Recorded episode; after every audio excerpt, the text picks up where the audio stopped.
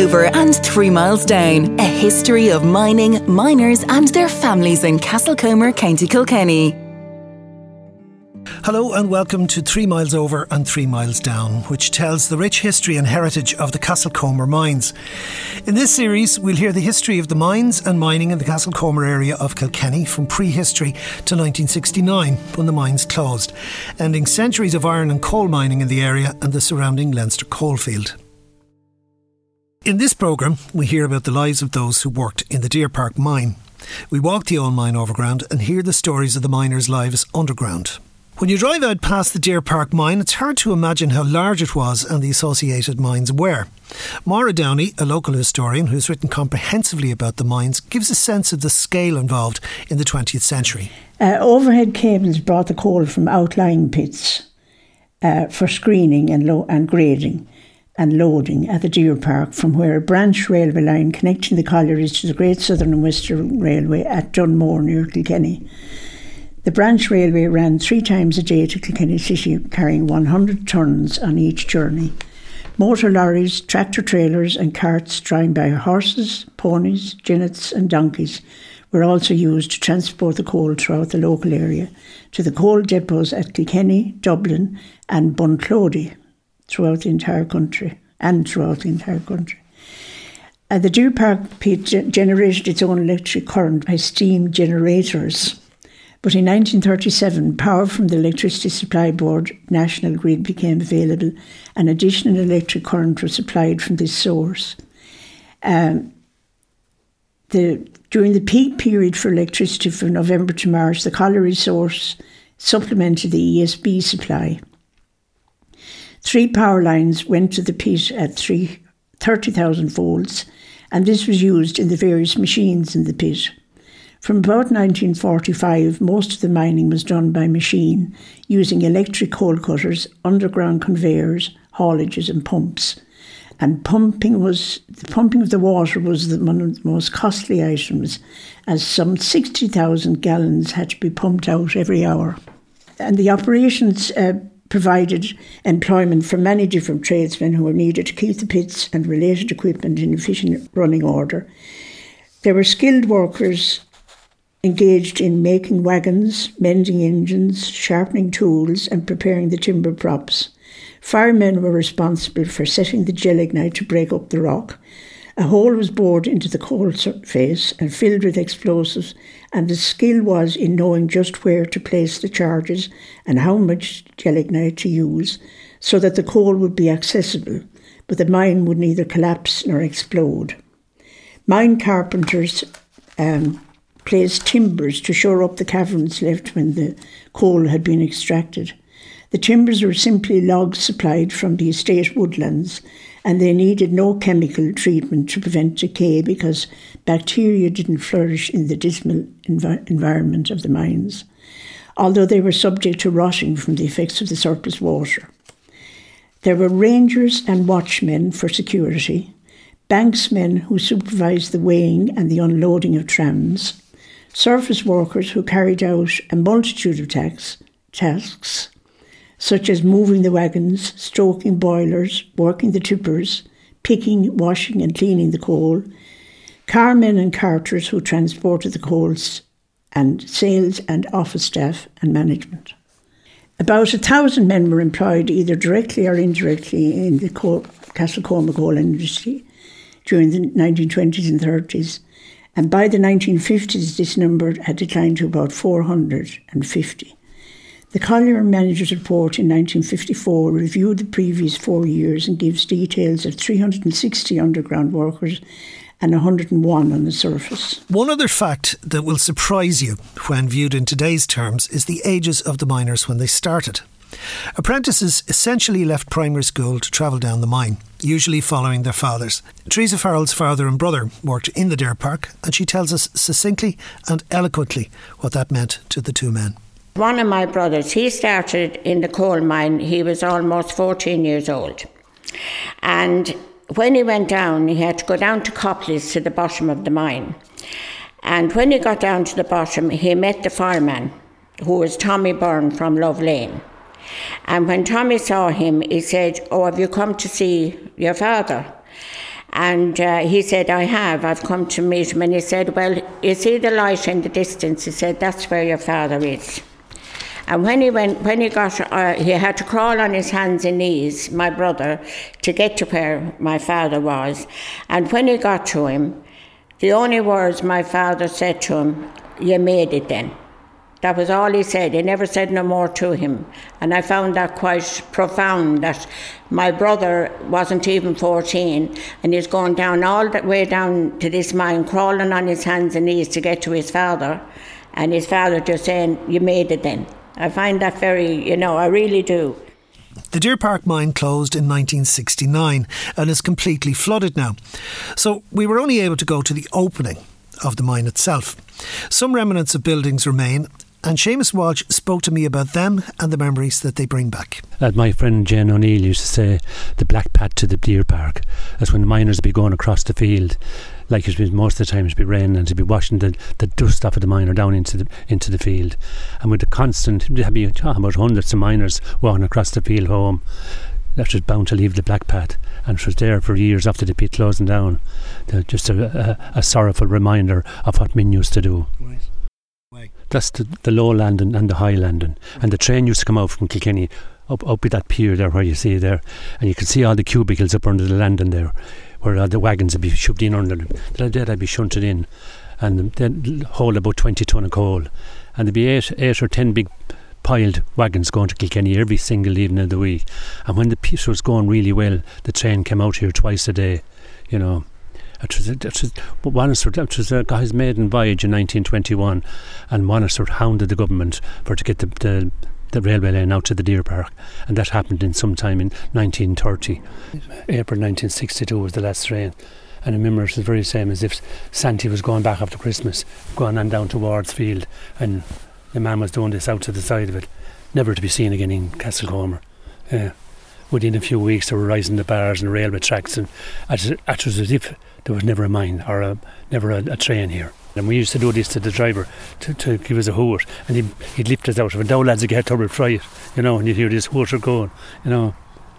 So some of the boys that hop down into the wagon and get lift home, you know. Ill- illegally, of course, to be doing it. And we're, we're walking along where the miners would have walked every yeah, day. yeah, Yeah.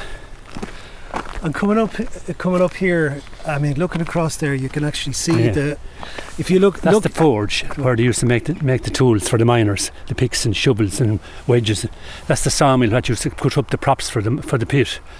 And if if it was for Copleys, the two foot props. If it was for the Carpro, eighteen inch props. And that's the workshop there uh, where everything was repaired. And you see that small little house over there with the two doors? That's the magazine. That looks very tame now and harmless looking. But in in the late 60s, when the Troubles was in the north, that was full of Gillingness and there was a 24 hour guard in it, seven days a week. That's the, that's the bottom of Belltape. That's the, what remains of Belltape now. And that was that was the same stuff that the culm balls were made of. No, that was that was the slack from the pit. The culm balls were made from the, the culm that came along with the coal. So it wouldn't be all coal; it'd be in the box. It'd be culm as well. But that was the slack. That was all loaded by hand by the miners. You know, 375 yards high. Just going up into the clouds, you couldn't you wouldn't see. And a crowd of women from the deer park used to come and pick the bags of coal, and pick half bags of coal and throw them up on the shore, and no bothering them. You know. That's made a handy few shillings for themselves. Above ground, one of the biggest challenges was getting from the coal face to the distribution centre in the Deer Park. Not all coal could be transported using horse and cart, and it wasn't efficient in any event. Willie Joe Mealy explained to me the engineering solution they came up with. There wasn't great means of getting transport transporting the coal with the horse and cars down to the Deer Park but they they set up this endless rope. They called it a ropeway buckets, where there be about maybe forty or fifty buckets on it. One bucket could carry four, maybe to five hundred of coal, and they'd load that at the rock pit and let it down, and it was um, a gravity type pull. The weight of one of of the uh, of the coal would bring the inches back up again. It is engineered that when the the the forty or so um, buckets of coal would get down to the right point in the Deer Park yard to be distributed into the screens and so forth. At that time, the empty ones would be pulled back up. The weight of the coal going down would pull the empty ones back up to be loaded again, and vice versa. The same thing had happened as the ones were in, being emptied in the Deer Park for distribution. The, the cycle continued. That was a great bit of engineering and passed over land, and it was a, a sight to see, you know. And, and there were stanchions along the way to support the rope eh, here and there in fields, you know. The same as the power lines now. Frankie Mealy showed me around the back of the house, and in the distance was a remnant of that old rope solution. He also explained to me that it wasn't always used to transport coal. You see that house that's there just just opposite us there. Right. Now the aerial rope came across there. You see the trees, the the uh, grove of trees up there. Yeah. Now that aerial rope came across there from one of the collieries. I forget what the name of it was, um, and right across here, that field there, it would have been almost to the left of that house as you're looking at it now and across the would have crossed the main road, and that would go directly down to the mines. Now there was only one more that I'm aware of of those platforms, concrete platforms that held the structure that carried the the coal on the ropeway. Uh, no, also known as people used to t- hire, uh, uh, apart from dumping some, uh, people used to, to take a lift on uh, the, to get to get back home if they were from this area down here. They could actually ride on the, the, the coal down. Was it, was it not dangerous? Of course, it was dangerous. The, the danger was second nature to them at the time, you know, because the mines were much worse than any anything you could. Um, you know, um, compare with. Back in the Deer Park mine, Seamus Walsh showed me the remnants of the pulley system as it appeared in the mine itself, and also told me about how one mine manager had an enterprising way of solving a particular problem. See over in the distance, you see the mast over there. That's the rock pit up there, up in the upper hills. There was a, an aerial rope coming from there as well. You think you're in the Alps, you know the way the, the you know, when you're going up skiing. So that's all these buckets would be going around. There'd be empty buckets going back towards Skehana, but the full one coming down. One one place, one of the fields up here, the, the bucket used to come fairly near the, the grass, and there was an old farmer used to go through the long pole like this, and he'd shake the, the bucket, and um, there'd be lumps of coal falling out of it. So Belcliffe was the manager at the time, and he knew there was somebody taking the coal. So he got into an empty bucket and the man, the farmer came out and he was going to touch the grass and started shaking his bucket. Out falls Belcliffe out in the field. Oh, there was, there was great mileage got out of that. There was one place of great importance to the miners in their daily working lives as they walked to the pit. A grotto to Our Lady was on the path to the mine, and many of the men knelt in prayer before they went to work each day. Willie Joe Mealy is a local historian and writer, and he tells me about their particular devotion. You have lucky escapes. But uh, you talked earlier on that there was no health and safety. There was a health and safety in it. And that was where they knelt in front of the statue of Our Blessed Lady. They relied upon her. She was their health and safety. She provided, she didn't work all the time, but in their mind, it was working for them. Once they knelt down and prayed to her and, ta- and ask her for to keep them safe. That that's that was their safety, and they relied upon her right even when it closed, right up to the time they died, and you know they're still relying upon her. Seamus Walsh explains the origin of the grotto itself. 1954, the Marian year, they, they put a statue there, and um, the miners would be praying there for 20 minutes at a time the young lads would run past me, they wouldn't even see it. But after a while, when they'd be in the pit for a few years, they'd, they'd realise how important prayer was. So miners were superstitious, but they were also very, very holy people. They were. Lads, I see men with rosary beads and everything. Sure, you remember at the time of the Ballinspittle when the the statues were moving. We had our lady here and she was bound off looking over at these old sheds and you know, so she moved down to the side of the Clock Road and she's looking up at us now. Yeah. There's an inscription on the statue, and as we walked around the old mine, Seamus read the inscription for me. In memory of all the men and boys who worked hundreds of feet below the ground to earn a living, in tribute to our great women who were the backbone of the mining community, supporting and caring for their menfolk. In memory of all those who lost their lives or were injured in the mine, may they be at peace with the Lord, out of the shadows into the light. As we've heard, there were many trades and roles in the mines. Every worker had to start somewhere and serve their time, learning from the previous generation of miners. Mick Brennan Rowe served his time underground and learned the value of silence, among other valuable lessons. Well, initially I started uh, when I went down in the mines after two weeks.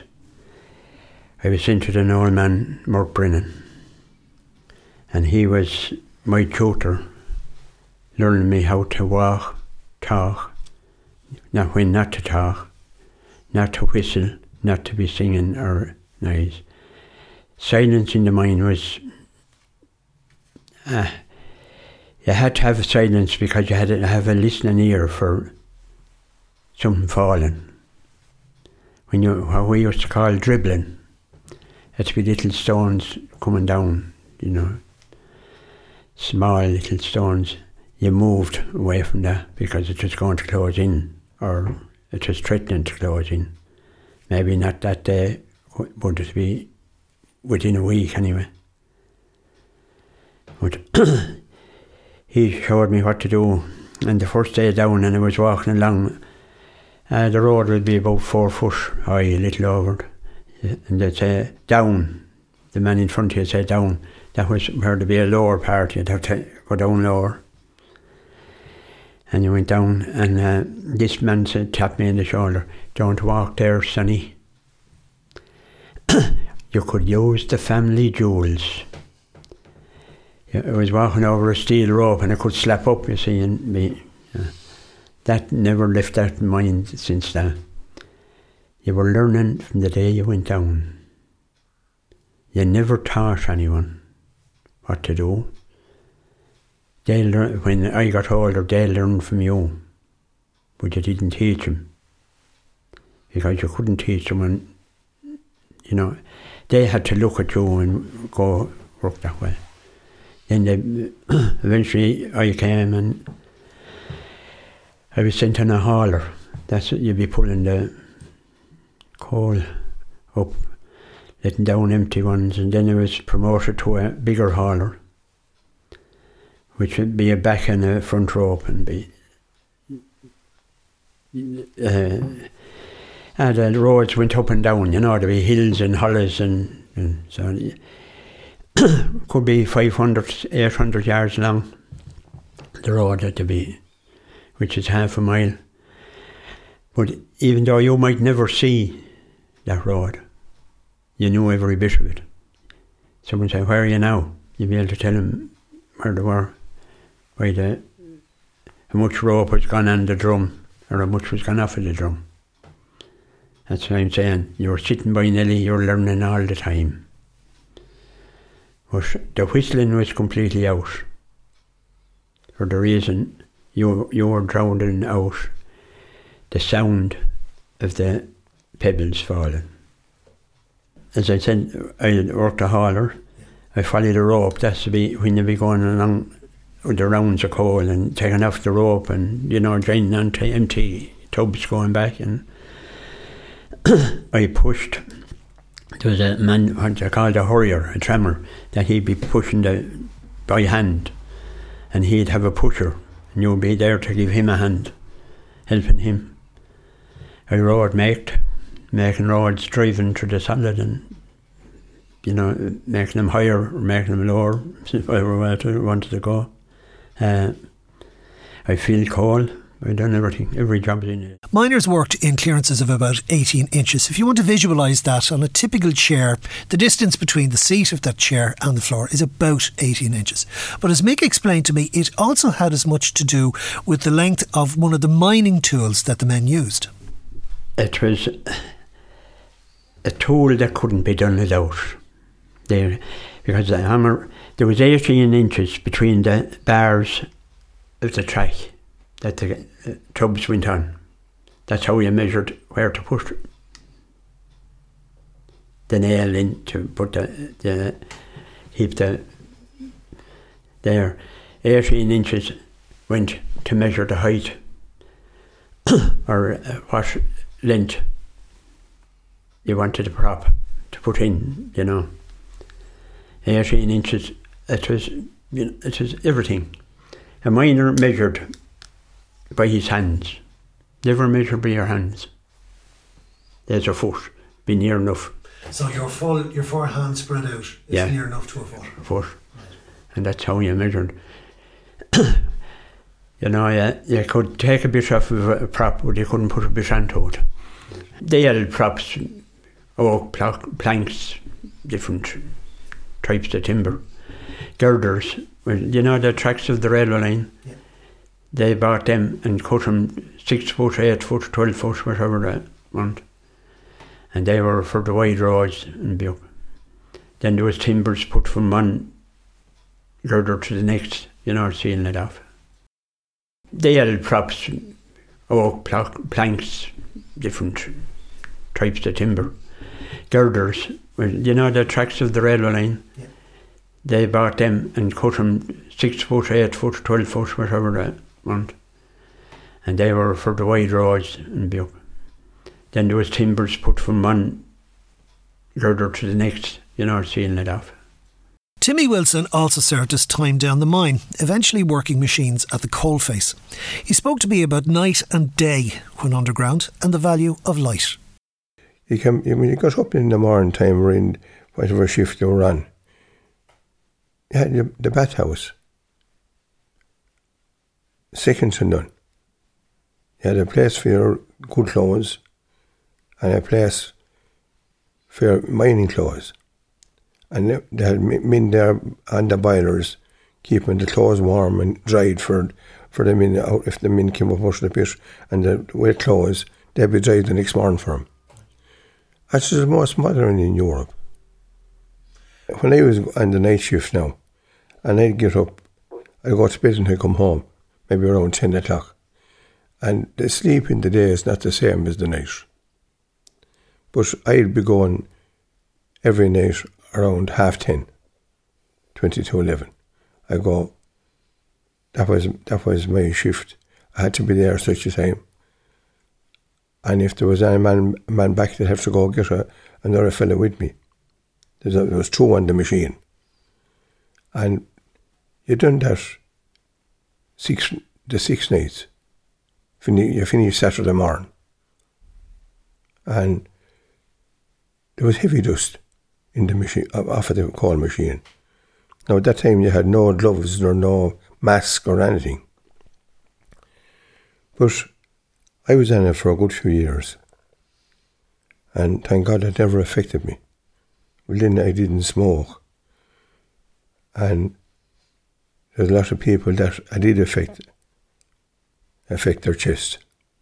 But it never affected me. You had a, you had a carbide lamp. They had that on your head, and that went out, you wouldn't see a sim. Complete darkness. And you had, but you, one time, just use a candle, and the candle done the work.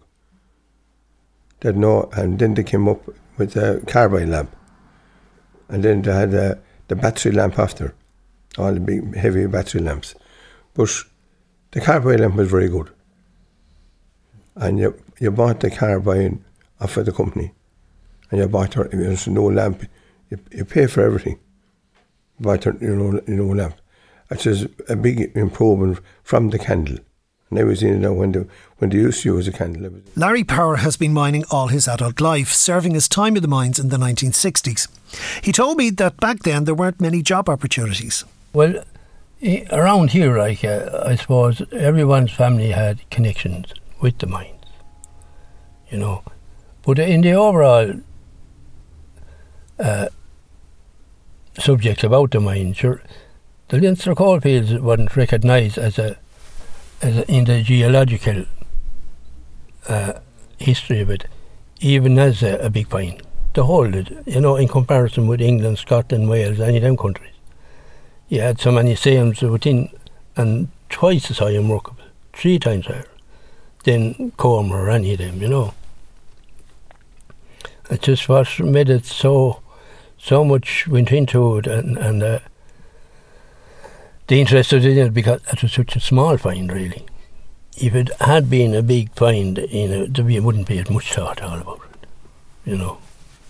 And, uh, and this was a farm as well, and farming here was very poor, poor quality land.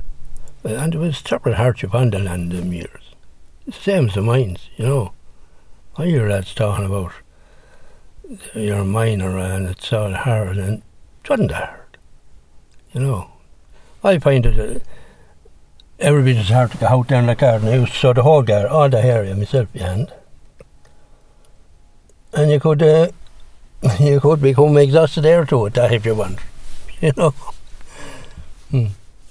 Larry Power also told me about the working conditions he experienced underground, as did Mick Brennan Rowe, and the challenges in particular of eating during the working day. I know a lot of people that had never down the mine died very young too, you know, and I had internal ailments as well, you know, after died. I suppose you could say there was harsh conditions at times. But uh, and the overall run of it now, the, the big park, mine, the deer park, there was great ventilation there. You know, because the regulations were carried out proper. You had your you had your uh, outlet and uh, you had your big fan, air fan, pulling the air through. You know, there's, there was harder conditions now in the smaller mines because they, they ignored the regulations. You know, and uh, which is we did at times really to, to be honest with you an ignorant thing to do taking chances you know well uh, but in in the big mind it was good if you were what I call jobbing or once in the coal face you there was great spectrum of air in it you know, the, only the worst thing of it was uh, sanitary conditions were unhuman you know that was the worst I thought. You know. And so just now this huge area, everyone went to South Tylerton. You know, that, that was bad part of it. You know, yourself. Because with, you could say storage inhaling around, you know. But then there was a good, there was a good vacuum air in it. That would meant a lot, you know. The water would be flowing the roads, be old rats and everything going through, but you wouldn't mind we were chaps, we were trying to catch the rats, and we, rats were smarter than us, although we did catch them now and again. And they were attracted by the sound, or they were driven from another part of the mine by the. No, they were attracted by the bits of bread that. Uh, you see, that's one thing now. My lunch would be a bottle of tea, cold tea, and a sandwich. Could be a bread and butter, bread and butter sandwich, so you know what I mean. Wouldn't be something to eat? But um, it'd have to be a brown bottle. You know, ever see a large bottles of Guinness now would be the brown bottles now. But there was a green bottle going that time, and you couldn't put tea in that to cut the tea. To be nearly greeny in colour, whatever was in the glass, and you couldn't drink it. But uh, yeah, you get used to quality. Timmy Wilson spoke to me about one of the greatest dangers underground when falls of earth occurred. Oh, bigger, there was often bad falls in it. Often, remember one time we had to, we got word to go, what to go, oh, make sure and go to the surface. And we had to, there was, there was one thing about it, the eyes kept different roads opened up, back roads. The eyes kept them, they had two or three men looking after them every every day. They'd have someone going through there, going what they call air courses. The air will be coming down. they'd go along and the two men or three, I'd travel them air courses a few times during the week to make sure that if anything happened, they'd be able to get out. And I remember one time we had to go do it, and there was a fellow with me who was very nervous, and he said to me, to me, he says, I'll never come back again in it. No, he didn't. He was that nervous. He was drowned up with sweat, and he said, he says to me, take it, you take a train for me, Timmy. I will, John. And I stayed with him until he was delighted when he got to the surface. He was nervous. But I wasn't nervous myself now. But you have people like that. Other than that, now, it was a dangerous job. But you get used to it. And anyone work there now, or they know what they, were, they know what they had to do. The whole thing is securing yourself upon the coal face. Keep yourself timbering. And you would walk away. And if it is oftentimes the coal face where the run be coal machine is, that could close down tonight and you'd have it, it should be going strong in two or three days again to have it work, work it out. When viewed from a modern perspective, working conditions in the Deer Park were challenging to say the least and even unsafe. Injuries were common, and Mick Brennan Rowe spoke to me about some of them. Most injuries were eye injuries. You know, you'd be hitting a bit of coal flying, hitting the eye. Uh, oh, there were serious injuries and people killed in it and so forth. But be, uh, it's good friends of mine now were badly injured. I was working at some and they got injured that way through, I suppose, uh, mistakes being made, you know. We, uh, electrical wires now and all that, and they didn't for ignorance we, our part, I suppose, we, had them wrong. But I, I brought a man up over the mines at five o'clock in the morning. There was only three of us down in the section where we were. And his mouth was from oh, his jawbone, the, both jawbones. Machine started up on its own and bit his face again decided it. And the doctor here, Dr. Dunn, he says, uh, you may go to the county. And he says, I, I can't. He says, my mother is at home in her own. He says, she's 80. Well, he says, I'll, I'll stitch you, but I, I should probably leave a scar. Don't worry. So I held him above in the hospital there and he stitched him. You, beautiful job. You could see a little line, wouldn't that be? Peter Keeley is a miner who worked in the Deer Park mine and indeed much of the Leinster coalfield in his time. He spoke to me about health and safety issues that would have applied at the time he worked there and how the miners managed to keep themselves safe. There was a generation and generation and generation being passed down. The father warning the son, the son warning his son, that the miners in the Deer Park, they were geniuses at catching a roof and keeping a very, very bad, dangerous roof in the Deer Park. There were a lot of men killed in it. Very dangerous, but there was expert coal miners. I said, they were the, they were the best coal miners I ever worked with. I met working in five or six mines. I worked in Leinster Coalfield, Tipperary, but the Deer Park was the top of the mint for a bad roof. It was a dangerous, dirty roof to kill you. Like a, a roof doesn't take prisoners. And them boys were very, very good. They'd know to the minute that stone was going to move. Jack Daly, the Warlock, and all these great workers, Paddy Slippy, the Dowds, they were brilliant coal miners.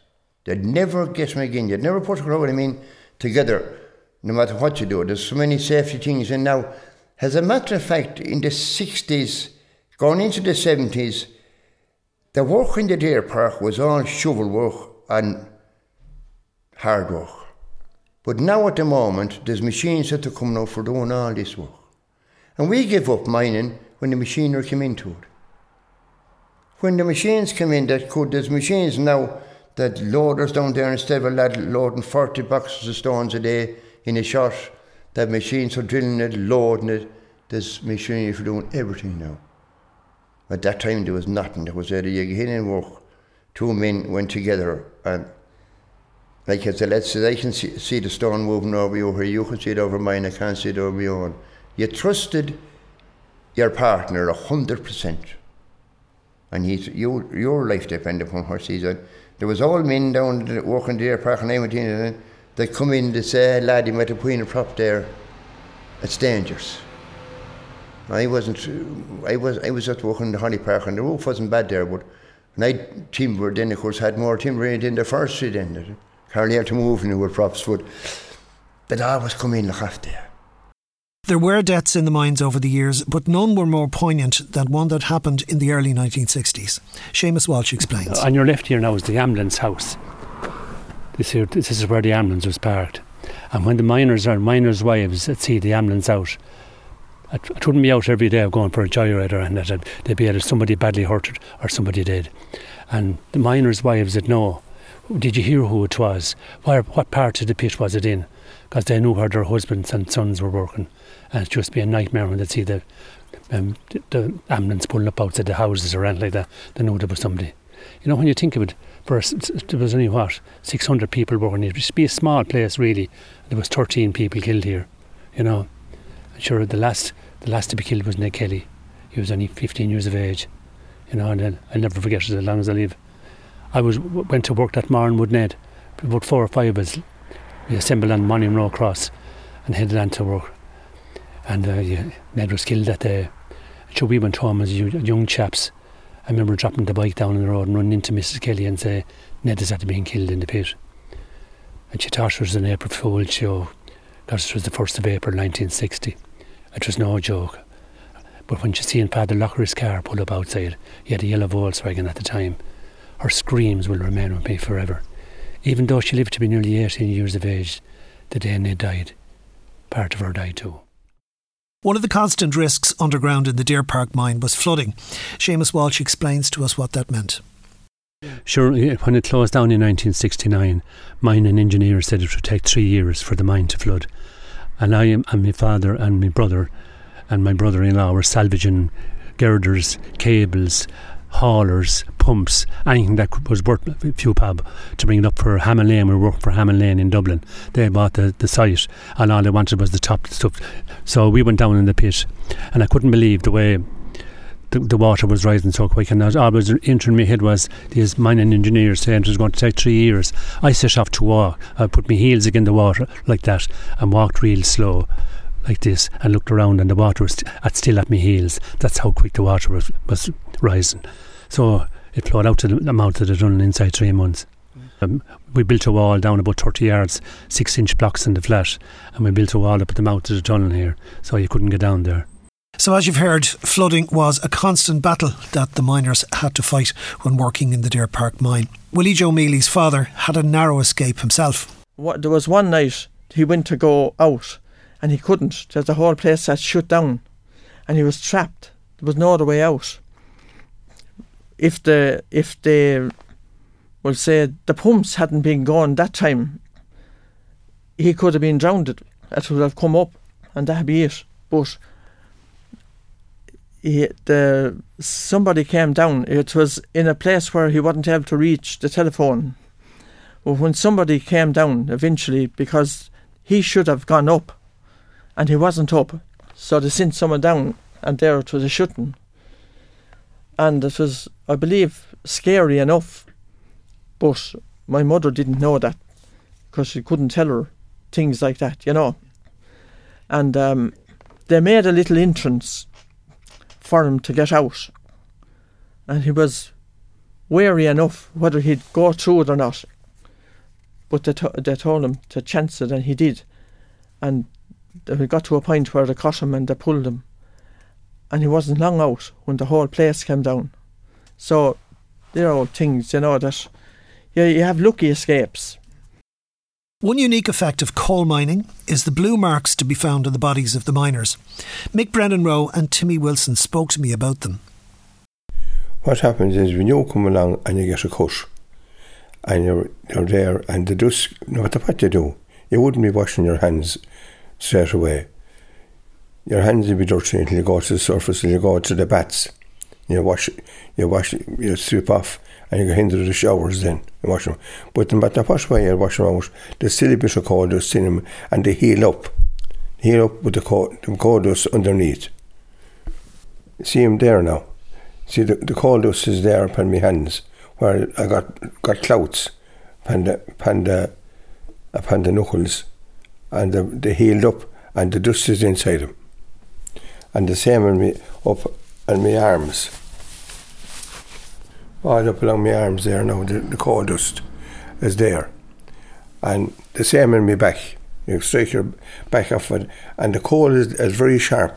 It's like a razor blade, the coal. When the, bre- the coal breaks, there's spikes out of it, and no matter what you do, you get a cut in your hands. But nowadays, they have all protective clothing, they have gloves for this, for everything now, which they hadn't at that time. We had no mask, no nothing at all, panels for it with the coal dust, and it's it's all. At the present day, I wouldn't think that they'd allow anyone to go down in the mines now, because they'd have to.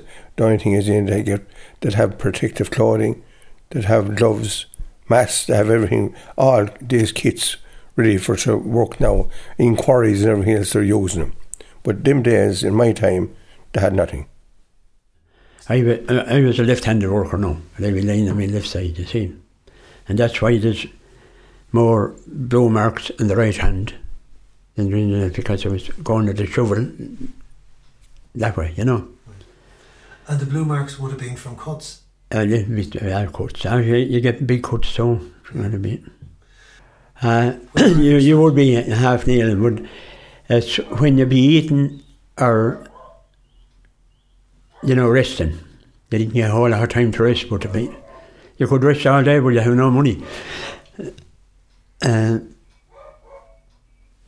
was that, that was the time you would make yourself small, you see, because you'd be sitting in, in a little place, you know, and you'd be making yourself small. Well, that time I was only 10 stone. Would you be fit? Ima- You imagine going after a tram and a flying down a hill and uh, two guns in it, you know, the wheels stop it, spin and go, you, you're swinging out with it. You'd be going more than 20 mile an hour anyway. Willie Joe Mealy also spoke to me about the superstitions and folklore underground. There was also the older miners, like the, the miners today are gone old, but there would have been young miners and they wouldn't listen to a lot of the stuff that older people were talking about. But the older miners that had, have spent maybe 50 or 60 years in coal mines, they tell you that there could have been ghosts in the mines. There was things that, noises that, you know, that wouldn't be natural, and conversations. So my father often heard them, but he didn't. He didn't mind because he couldn't mind it. He, they weren't harming him. We leave the final word to Seamus Walsh again, who's written a poem about another tradition underground. I climbed into a steel cage and was lowered down below to dig out the hard seam of the Castlecomer coal. As I lay down on my side in the shadow of the mine, the memories come back to me on the, of the writing on the wall. The young lads carved their name on every whitewashed wall and gate to let everybody know they were part of this damn place. I kept thinking of the time before I started in the mine and thought I'd never see the writing on the wall. I can still see the miners' faces as they stare out from the dark into weird and lonely places in our ever haunting pass. But the miners' fight is over now.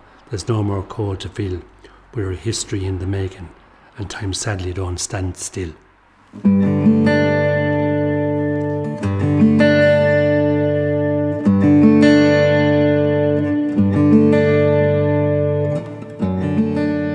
for listening. In the next programme in the series, we look at the miners' lives overground and the important role that women played in the Castlecomer mines. Three Miles Over and Three Miles Down is a documentary series presented and produced by Martin Bridgman for KCLR with the support of the Broadcasting Authority of Ireland with a television licence fee.